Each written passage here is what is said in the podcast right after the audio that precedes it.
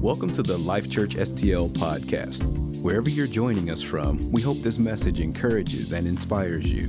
Thanks for listening and enjoy today's message. Just before I get into this message, I want to just first make a couple of observations um, for context. Number one is this that I think many of you are aware of the fact that, that there's a, a, a new sense of expectation here. It's like when that song just came up about expectation of what God's going to do. It's like there's this, there's something extra special that rises in our hearts. Um, I think that's because of specifically what God is doing here, speaking to us at this moment. But also, it's it's it's not just about us. There's something happening, uh, really uh, uh, across the land, the spectrum. Uh, Donna and I have the privilege of traveling to many, many churches all the time. And I'm going to tell you, in this, just in this season we're in now, I'm hearing wherever I go, I'm hearing more people who who are saying things like they're hungry for revival. Matter of fact, even using the word, I'm hearing the word revival more wherever I go uh, this year than I have for many, many years. And it's so interesting. You know, it's like, and God's planned this thing. You know, I, I, it's so interesting. This is just one thing. You know, just recently there was this whole thing that happened at Asbury College in Kentucky, which has really gotten the attention uh, of the church in this nation. Uh, it's so interesting that, you know, there was this movie, Jesus Revolution. How many of you seen the Jesus Revolution movie? Uh, it, it, it's a, about a, a, real move of God that took place back in the late 60s and early 70s. Uh, that's the 1960s and, and 70s. We're talking about my generation. I'm not talking about the 18. I'm not talking about my mom's generation. We're talking. We're we're talking 20th century. Uh, and uh, but it's so interesting that you know I heard the producer of that say that they worked were working on that for seven years. It's interesting how the number seven comes up all the time. Huh? Se- they were working on that for seven years, and then set the date for it to come out which the whole Jesus Revolution movie is about a move of God among young people in their late teens and early 20s. And when they set that date, they've been working on it seven years. And lo and behold, two weeks before it's supposed to come out, this whole Asbury revival takes place a move of God among young people and catches the attention of the nation, which just heightens the expectation for a movie like Jesus Revolution. You know, I, am just saying that there's God's doing some things that are very interesting. And certainly here, there's something very interesting happening. And and you you take, for example, Pastors Josh and Tori are in this, have been the last few months in this season. I I call it a prophetic season. And I've been in a few of them. Donna and I have a handful of them down through the years. And those are seasons where that God, where you know God's speaking to you many different times, but you get in this season where everywhere you turn, God's talking to you. And it started with Pastor Josh and Tori back in September of last year when they were in another city, in another state, at a conference with hundreds of people, and a, pa- a preacher that they didn't know, that didn't know them, and out of hundreds of people, he calls them out and prophesies to them and, and it's about what God wants to do here. And it was about them and how God wants to use them in leadership. And that set it off. And now it seems like about every week, Josh calls me and said, Hey, Dad, I got another one. God's, God's speaking to me. And it's interesting, it all ties in together, and God's speaking the same thing. Well, what does that mean? Well, when that happens, you know, there's a beautiful scripture in the Old Testament that says that God never does anything without first revealing it to his prophets. Now, that's Old Testament, so it says prophets. Now, in New Testament would be pastors, you know, apostles, you know, so forth. And so God speaks like that. He be, brings leadership uh, into a season uh, of, of Him speaking. as a prelude to something that God wants to do that's powerful. And so I think that it's exciting because God has something very powerful for this place. And uh, y'all agree with that? Now, I just want to say one thing before I get into this message. And I say before I get into this message because this is not my message, so don't count it against me in my time. the, the, uh, I want to say, what does that mean, all that mean, and what does it not mean? Well, first of all, it just means that it's exciting. God has something on his agenda for us. God, we're on God's radar, and I'm excited about that. Uh, but what it does not mean, now listen very carefully, what it does not mean is that we sit around waiting for something to happen. You know, like that, you know, that, that's kind of a revival mentality sometimes. Oh, God spoke and he's going to do something. We're just waiting for it to happen. And you know, I just say, I get a Greek word for that, baloney. You know, it's like that's that's ridiculous. You know, God is already here right now. God is moving right now. We're not waiting for anything. God's waiting for us. Amen? Amen? Hallelujah. So there you go. Now, let's get into my message. So, these messages, I think, have to do with helping to prepare us for what God has for us ahead. And here's the way I want to break this open. In just a moment, we're going to go to Genesis 1. Uh, but here's the way I want to open it. You know, when I study the Bible, I love to look for major themes. You know, what I call threads that run through the Bible that tie everything together. And of course, the most prominent of those, prominent of those threads would be blood. Sacrificial blood ties everything together in the Bible. And, uh, and another one of those threads is covenant. And another one is kingdom. And it's important to know these threads because they become, if we know them, then whenever we read the scripture, we look at everything through the filter of these threads. Are y'all with me now? And it helps us to see the big picture. Well, recently, more recently, I found a new thread. Now, it's, you know, not, it's not new, really new, new. It's just new to me.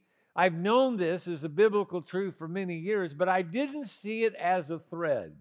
And so that's what I want to talk about. Here's the thread. Are you ready?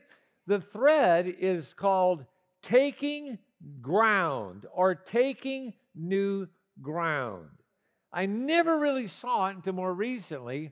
How, if you look through the whole Old Testament, the whole thing is really about taking ground.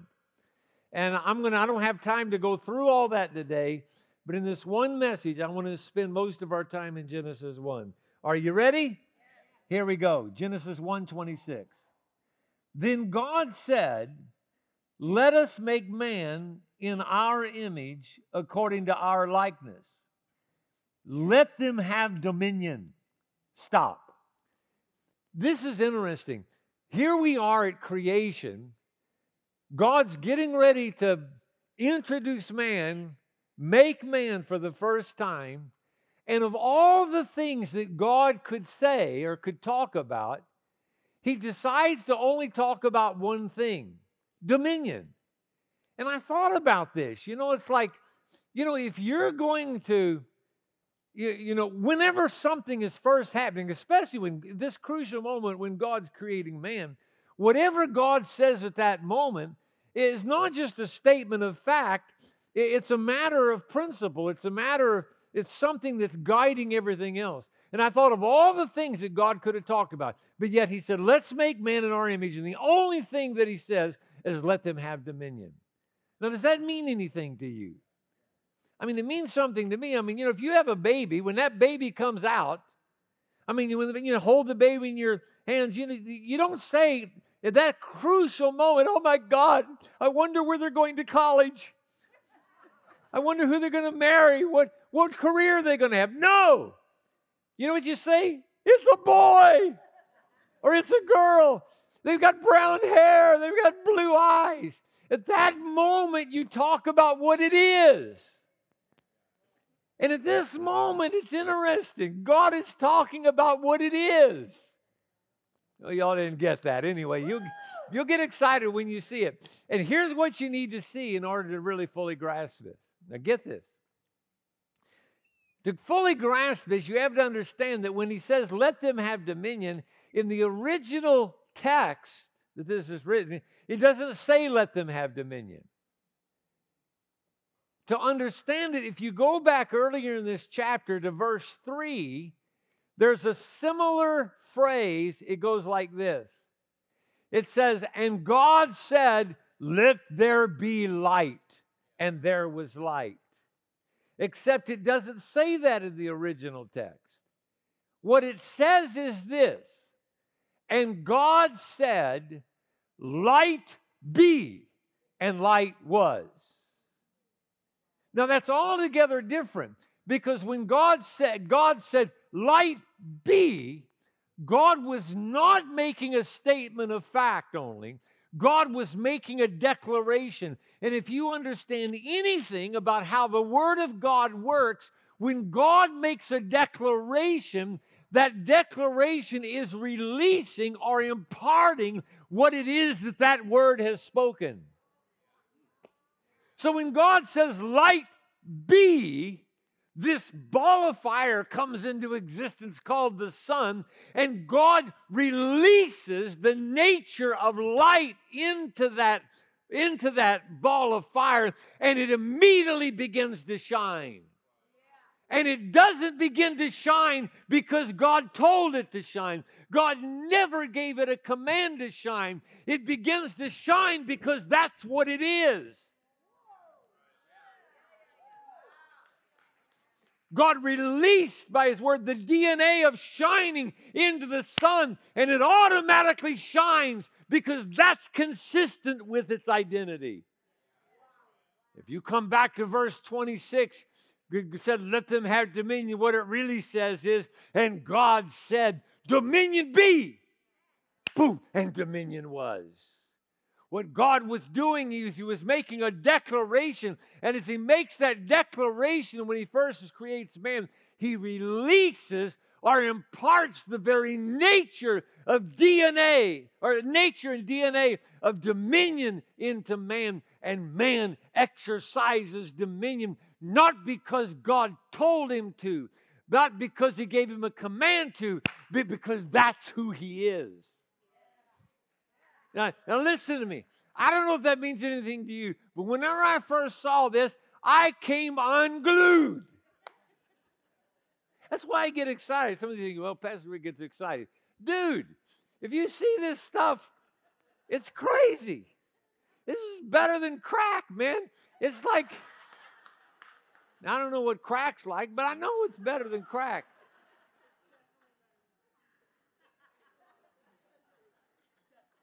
Oh, you know? Oh, she, they know when they say it is. All right.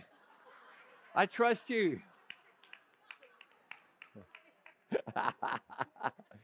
hallelujah. Ha, hallelujah. Hallelujah. You're a testimony. All right, now, this is. So, here's the thing it changes everything when I understand this. When I saw this, that God doesn't give him a command. Say, now go and have dominion.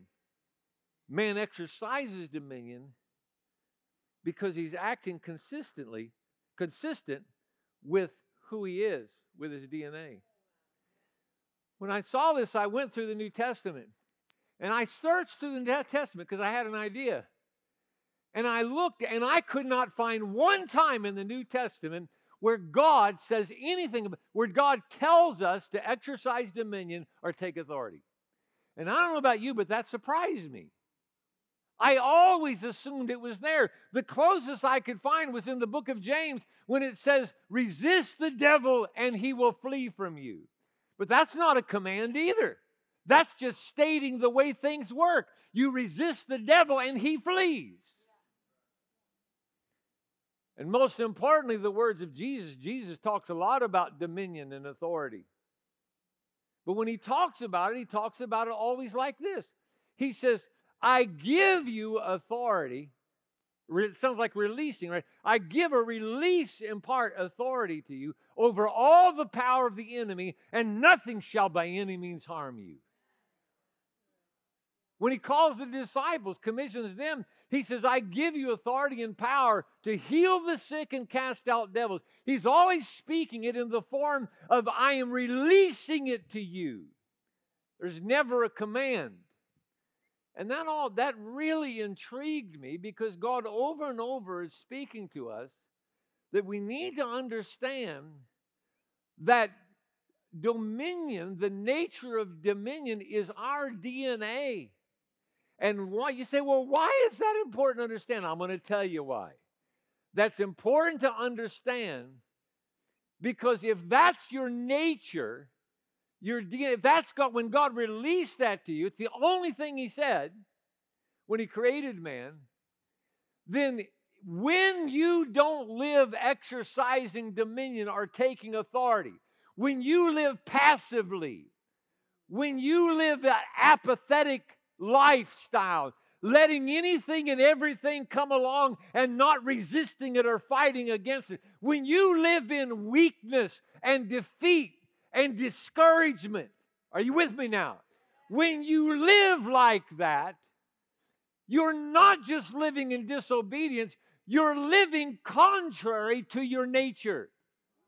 You're violating your very identity. And that's why when you live in passivity, apathy, complacency, just kind of like, well, you know, not fighting against things, not standing up and taking charge spiritually over things. When you live like that, that's why it releases all these disses in your life. You know what disses are, don't you?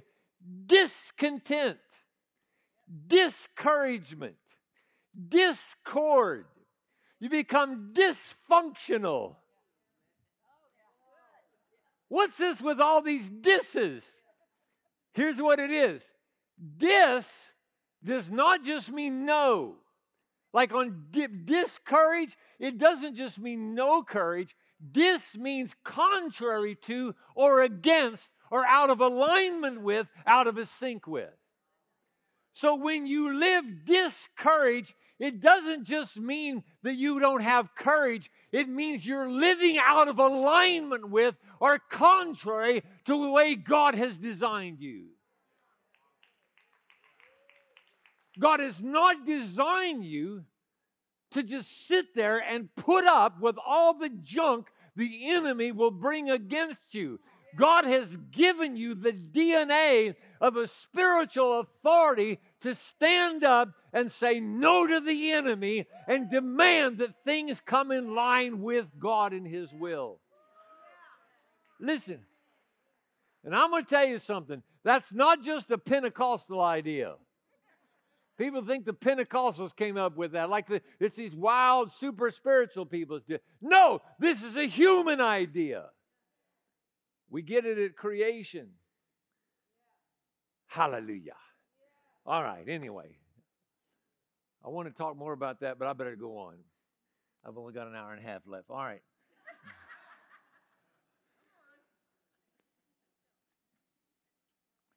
so he says, Let them have dominion. Now let's go on in this verse. Over the fish of the sea, over the birds of the air, and over the cattle and now watch this. Then he sums it all up.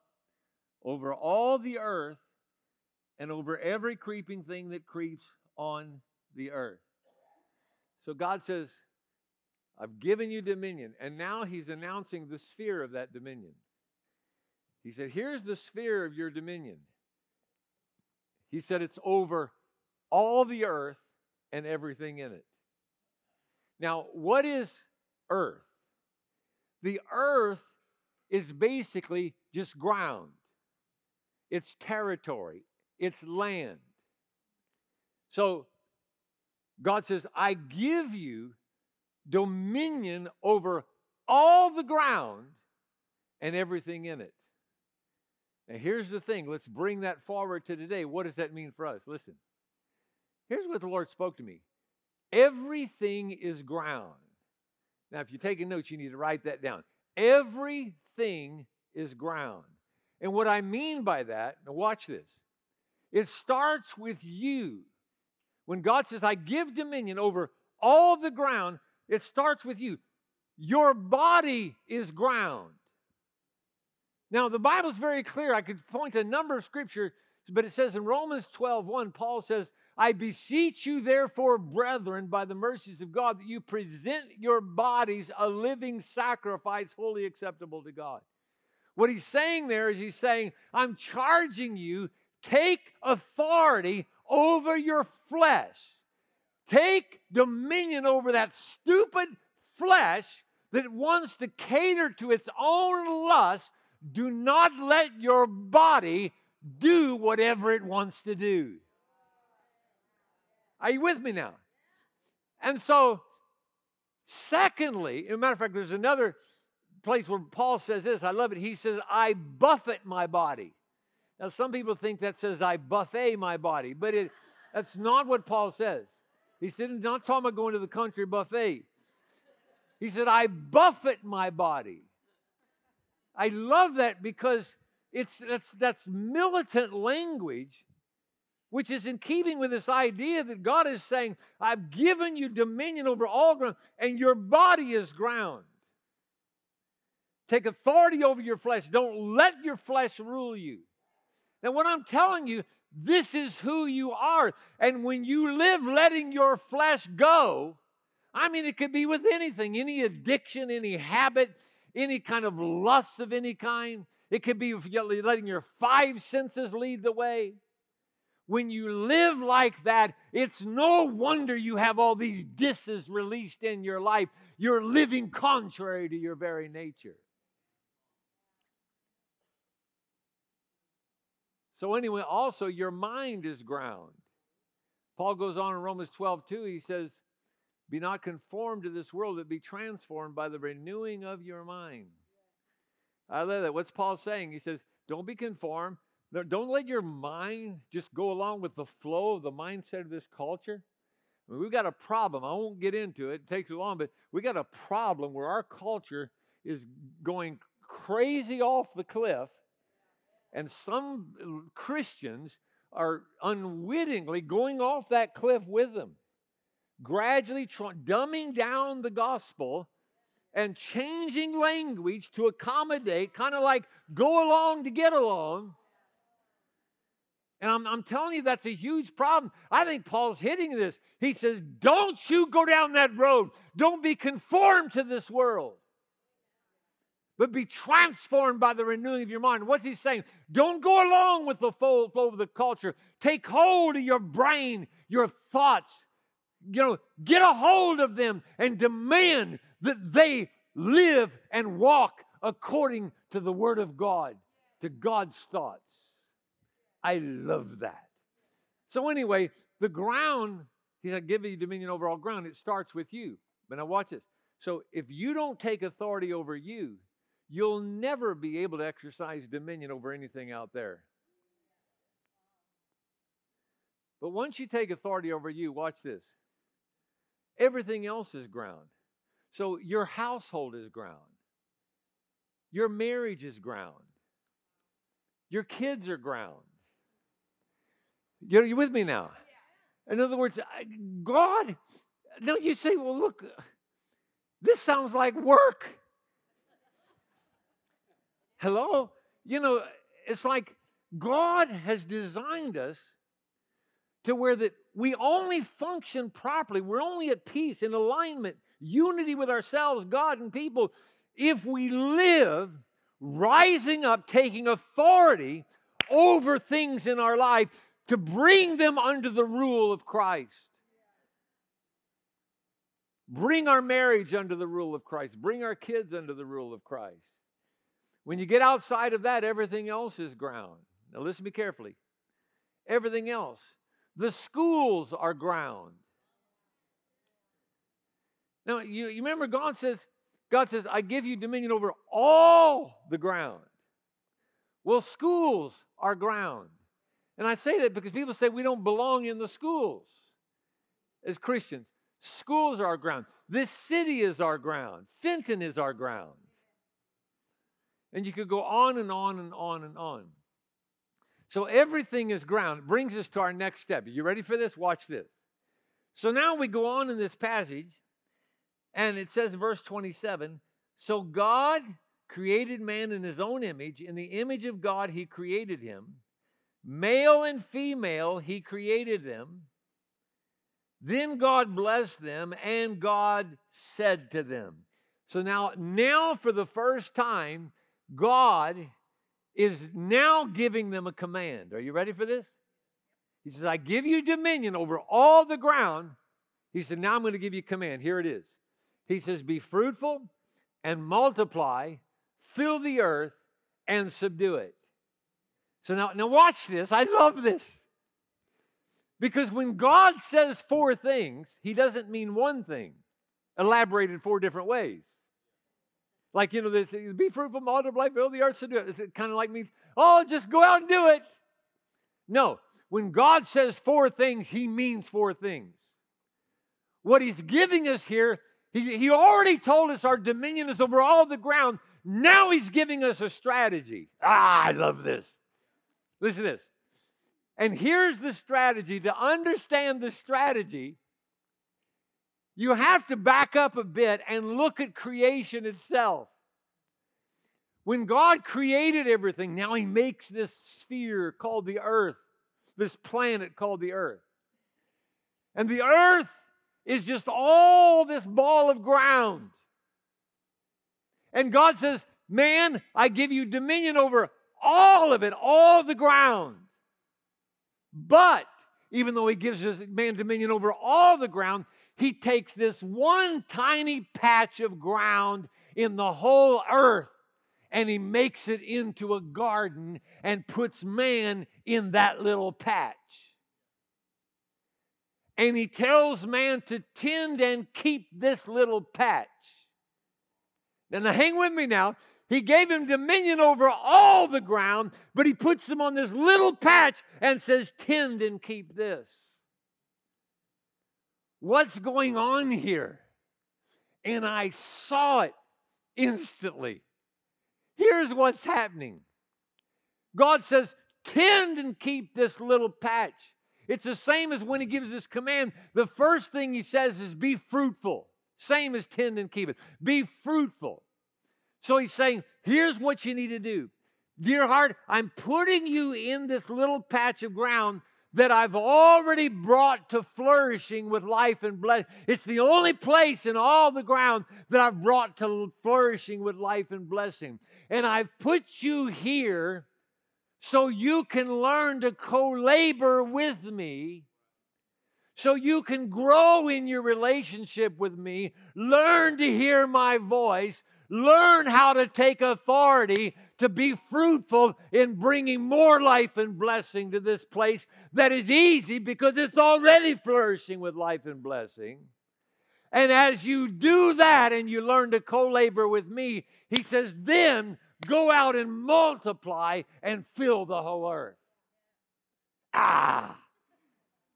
Get that? This is, this is what he's saying. Here's the plan the plan is actually the garden was supposed to be a training ground. That's where they had their training wheels on. But they weren't to spend their whole life in the garden. We have this mental image of that, like, well, they were always supposed to spend their whole life in the garden. No, dear heart, that gate on the garden was never closed until after they sinned. It was open. They were supposed to learn to cooperate and co labor with God and then go what God was saying. Learn how to do it here. And then once you learn how to do it here, go out there and make happen out there what you've seen me do in here. I love that. You know, when you see that, then all of a sudden what you see is you see the Great Commission right here in the creation mandate that the whole plan all along was not to live in a garden. It was to learn in a garden. The whole focus was to be out there, to take ground out there. Ah, good preaching, Brother Rick. Oh, thank you. Listen, you get that? I love this. Now, so that, that's the whole focus. And I love this thing that he also, before he says, fill the earth, between be fruitful and fill the earth, he also says, multiply. Now, that word multiply in Hebrew means to become much or many. So, so what that's saying is, he's saying here, between you growing up and being discipled, learning how to co labor with God, between that and you going out evangelistically and touching the world and bringing life and flourishing to the world, between that, there needs to be this thing of where you raise up sons and daughters and you train them to do what you know how to do because you're never going to take all that ground by yourself. Ah! So, right there in the creation mandate is discipleship. Ah, my goodness. Raise up sons and daughters. Folks, listen, in this place, there must be a culture in every one of us where we're not living just to be raised up ourselves, but we're always looking backward and bringing others along with us. And there must always be this consciousness, this, uh, this awareness that, that God is always about raising up the next generation. Let me tell you something, young people, almost all past revivals or moves of God have happened amidst young people. The work that God did among young people has been the primary feature. Now, so anyway, what does that have to do with us today? You say, we don't live in a garden. Oh, I think we do. You know what I think the garden is for us? I think the garden today is the church. Think about it. God brings all of us together and calls us into a place like this that is already flourishing with life and blessing.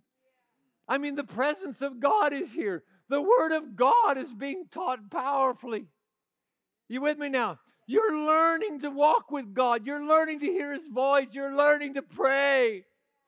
You're learning to co labor with Christ here. Are you with me now? In this optimum environment. But God has never called you or me to exist only in the garden. You with me now? The garden is only for you to be equipped so you can go out there and take ground that God has given you. Are you with me now? I love that. So you see, some people have this wrong concept of church where they think they come to church so they can be blessed. Feed me, Pastor, feed me. Oh, yes, hallelujah. I come here because I like to worship.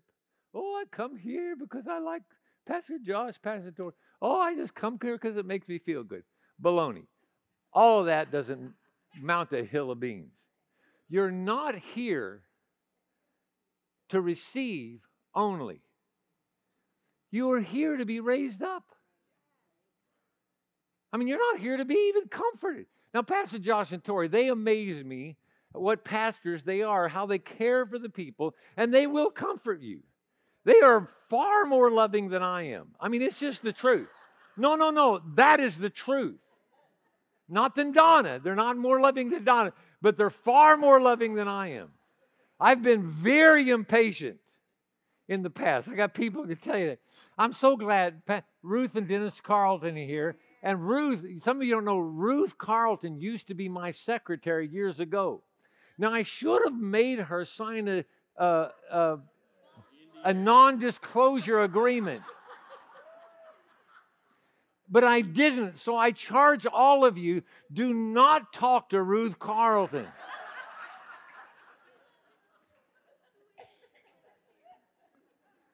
you know, Pastor Josh and Tori are so loving and caring. But I want to tell you, that's not why they're here and why you're here. I always like to say, in all the New Testament, there's only one scripture that gives any kind of definition of what pastors are to be. In Ephesians 4:11 it says they are for the equipping of the saints for the work of the ministry. They are to equip people so they can go and do the work of the ministry. So I love this. Now, now listen to me very careful when I say this. Oh, Jesus help us. Listen. I love this because, for one thing, I am sick and tired. I am sick and tired. Y'all know what makes me sick and tired? I'm sick and tired of the world telling us Christians, you Christians, you just do whatever you want to do within the four walls of your church. But be nice little Christians and don't bring your faith out into the marketplace. Don't bring it out into the public arena. It doesn't belong there. You'll get canceled if you take it out there. Just do whatever you do within the four walls of the church. And, folks, I want to tell you something. Those people do not understand that we cannot do that. If we do that, we end up not becoming the church at all. Because this is not our ground. What happens in these four walls is our garden, but that's our ground. And God has not just given us dominion over the garden, He's given us dominion over all the ground. Hallelujah. I love that. Again, back to the schools, you know, all this junk that's happening with infiltration of liberal culture into our schools. You know, and you know, Christians, you know, like a, try to play nice and you know, try to like, you know, like, oh well, we'll just pray. And we don't understand. And we just meditate on this that God has given us dominion over all the ground, and schools are ground. Now, the dominion doesn't mean political dominion. We're not talking about, you know, getting AK 47s and going and marching on something. We're, we're, we're talking about spiritual dominion. In schools, the city. And you say, well, what, what does that mean? It means that the church only really validates its existence when it exists not for itself, but it exists for the world out there. So, what that means is when we talk about revival, folks, yes, we want God to move inside this, the four walls of this church. But really, it's only for one reason, and that is that the people here become so filled with the anointing of the Holy Ghost that they can go out empowered by the Holy Spirit to take this gospel out to all the ground out there. Hallelujah. I like that. Isn't that good? So, anyway, it brings me to this, to the fourth thing. It says, Be fruitful and multiply, fill the earth, and subdue it. This word subdue is interesting because when we think of the word subdue, it means something completely different to us than it did to Adam and Eve. When we think of the word subdue in relation to spiritual authority, we immediately think of coming against the devil or the enemy, casting out spirits, breaking curses. Right? That's what we think about subdue. That's not at all what Adam and Eve were thinking about. Simply because at that time Satan did not have any power to resist them. So there was nothing to rebuke. And there was no curse on the earth. So there were no curses to break. So when God told them to subdue, subdue it, to them it meant something like what I would mean if I said to you, I have a garden here and I would like you to take your green thumb and come and subdue this garden. And I don't mean it's full of demons. What I mean is, would you come, take your green thumb, and bring this under your control to bring it to life and flourishing. Are you with me? That, that's all it meant. But after sin came into the earth, everything changed. So much so that when God eventually raises up the nation of Israel, what does he do? The first thing he talks to them about is taking ground. And when he does, here's what he says. Look at this in Deuteronomy chapter 1 and verse 8. This is interesting. Deuteronomy chapter 1, verse 8. He, God says, See, I have set the land before you. Go in and possess the land which the Lord swore to your fathers. So God is telling Israel to go in and take this ground. And when he does, he introduces, you ready for this? He introduces a new word, possess. Adam and Eve knew nothing about this word. So God introduces this new word. He said, I want you to go in and possess it. And the reason he introduces this new word is because this new word, possess, has three primary meanings. Now watch this. The second meaning of possess is to seize and take control of. The third meaning of possess is to occupy. So God says, go in, seize, take control of, and occupy this ground. But you can't do two and three without first doing one. And the first meaning of possess is to dispossess. So he's saying when you go to the land, you have to first dispossess the enemies that are occupying the ground before you can seize, take control of, and occupy the ground. Ah, listen to this. So, therein, in that one little concept, you find the whole idea that we practice today of spiritual warfare. Things like prayer, intercession in prayer, where we don't just pray, God, come and do this, but we also pray, Satan, we bind you. We break your power. We break those curses. No, you will not stop God's word. We dispossess the enemy. Are you out there today?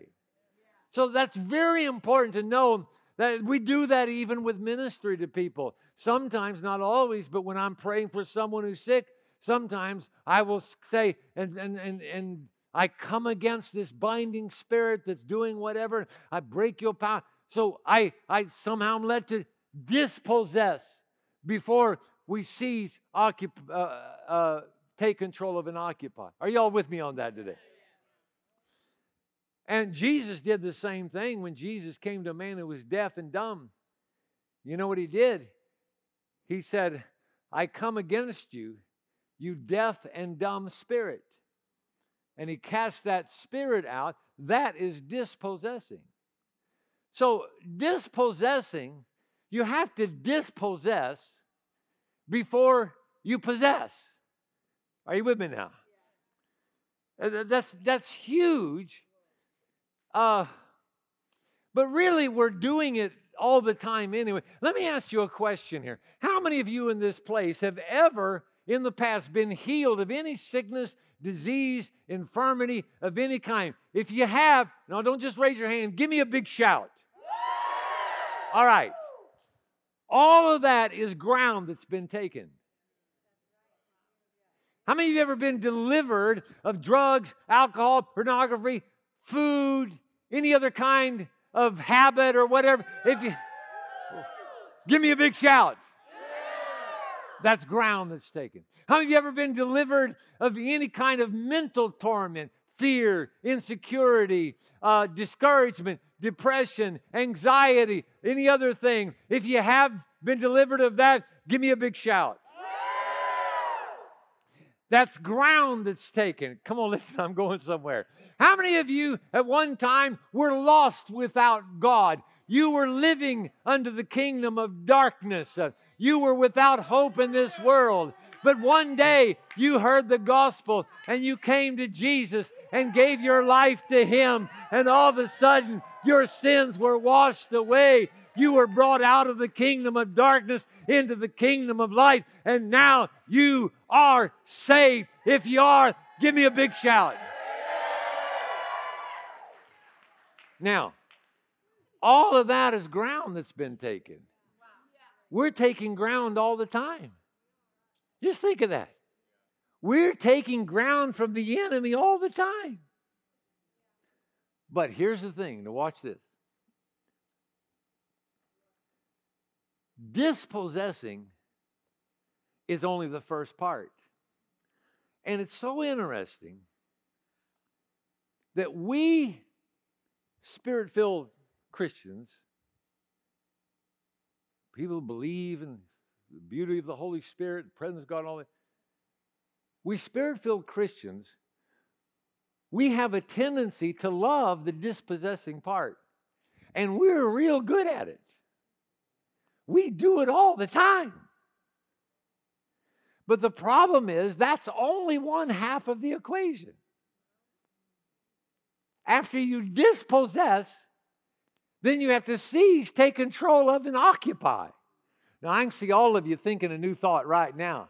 Some of you are batting your eyes at me. It's kind of freaking you out.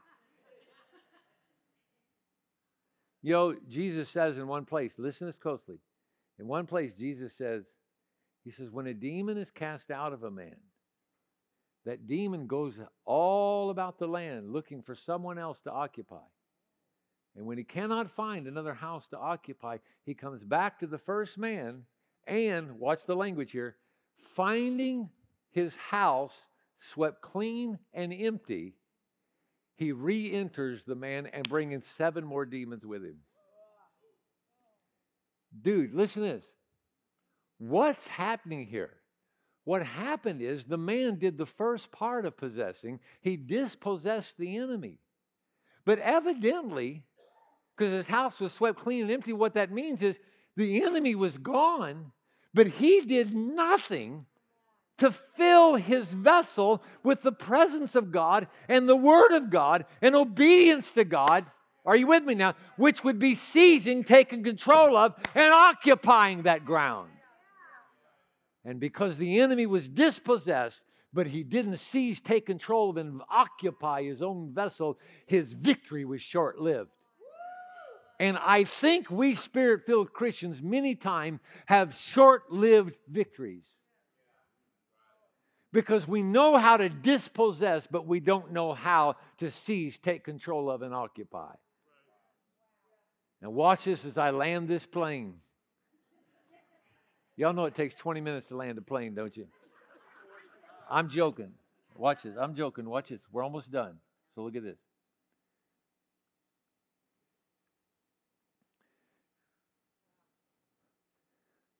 So let me put it this way in Isaiah 61, uh, see, all Pentecostals, all spirit filled Christians love Isaiah 61. The Spirit of the Lord God is upon me, for He's anointed me to preach the gospel to the poor. He sent me to heal the brokenhearted, a recovery of sight to the blind, to set the captives free, to open the prison doors. Hallelujah. We love that because all of that is about dispossessing the enemy. But watch this. It doesn't stop there. The passage doesn't stop there. If you go on down, that's verses 1 and 2. If you go on down two verses to verse 4, look what it says. In Isaiah 61 4, look at this. And, everybody say, and. So he's saying, all you spirit filled people, the Spirit of God's on you. You're dispossessing the enemy. He said, and, watch this, they shall rebuild the old ruins. They shall raise up the former desolations. And they shall repair the ruined cities, the desolations of many generations. What's happening right here? You ready for this? Here's something. Why? In the, in the body of Christ, it seems we have two camps. We have these real super spiritual people that are all about dispossessing the enemy. Oh, let's pray, pray, pray, pray, but do nothing else. And then over here, you have this whole camp in the church that's all about social agenda. Let's help people, let's love people, but they do no kind of spiritual work behind the scenes. And it becomes a mere social organization. And what Isaiah 61 says is that neither one of those are really possessing the land. To possess the land, you have to dispossess the enemy, but you also have to occupy the land. What he's doing is marrying together spiritual warfare and ministry, practical ministry. Are you with me now? In other words, there comes a time where it's no longer sufficient to stand at a distance and curse the enemy over there. At some point, you need to get up and become an answer to your own prayer and go stand on that ground and do something to make a difference. No, I lost some of you with that. You know, you're not excited about that. But listen to this. You know, there's a thousand ways that we can do this. Here, here's what I want to say in ending this. When we talk about revival in this place, or move of God, those things, great terms. Yes, we are talking about a heightened sense of God's presence here. We're talking about more manifestation of power to heal people, set people free. Yes. But that's not really the end game of what we're talking about. All that's garden stuff. The end game is really we want God to do such a work here that it will overflow out of this place and God will make this place a sending station to touch the world around us. The only thing that really validates our existence is what kind of impact we make out there. Now, folks, listen to me. I don't think we're doing nothing. I actually think we're doing a lot. I think there's I think we are taking ground in many ways. I when I was thinking about this, I thought about the pantry out there. You guys are leading that, right? Is that right? All right. The pantry. Now listen, the pantry, y'all know about the pantry, right? All right. What? Jesus knows about it. All right. Uh, uh, okay. All right, listen to it. The pantry is not for the garden. The pantry's for the ground out there. Right? That's taking ground. You say, well, wait, how's giving groceries taking ground? Folks, let me tell you this. Get rid of your Western rational mindset where you got to measure everything, rack up, you know, put notches in your belt. We can't measure this. You're taking ground every time you take the presence of God and the Word of God and you go and serve people and love people. You're taking ground. It's true. I thought about these mission trips that we're taking, you guys are taking every year. And you know, it's like, it's awesome. I think they're going to ramp it up, even take more. Is that right? Oh, you don't know? All right, anyway. Come on, Keith. You slacking off? What's the matter, Keith? Come on, somebody light a fire into Keith, will you? No, I don't think you have to do that. You when they go down there, you say, "Oh well, it's just building a house. What's building a house?" No, listen to me. No, no, no, no, no. You don't understand. They're not just building a house. They're taking ground. Anytime you send a group of people out there armed with the presence of the Holy Spirit and the Word of God, with a heart to love and serve the people, you're taking ground. Are y'all still out there today? I love that. I know that the uh, somebody here is it Gary Giselle? You're you've been for a long time involved in serving in a crisis pregnancy center. Is that right? Is that true? Yeah, for a long time. And I think of that, Gary. I know he probably didn't think of it like this. Gary's taking ground. Yeah. He's just loving those girls and serving the people there and, you know, sharing the love of Christ any way he can. That's taking ground. Folks, listen to me. As God equips us and empowers us, every single one of us need to be thinking, what is God raising me up for? What am I to engage in to go out there and take ground outside of this place? Amen? Amen. Hallelujah. I'm not finished, but I'm through. Everybody stand to your feet.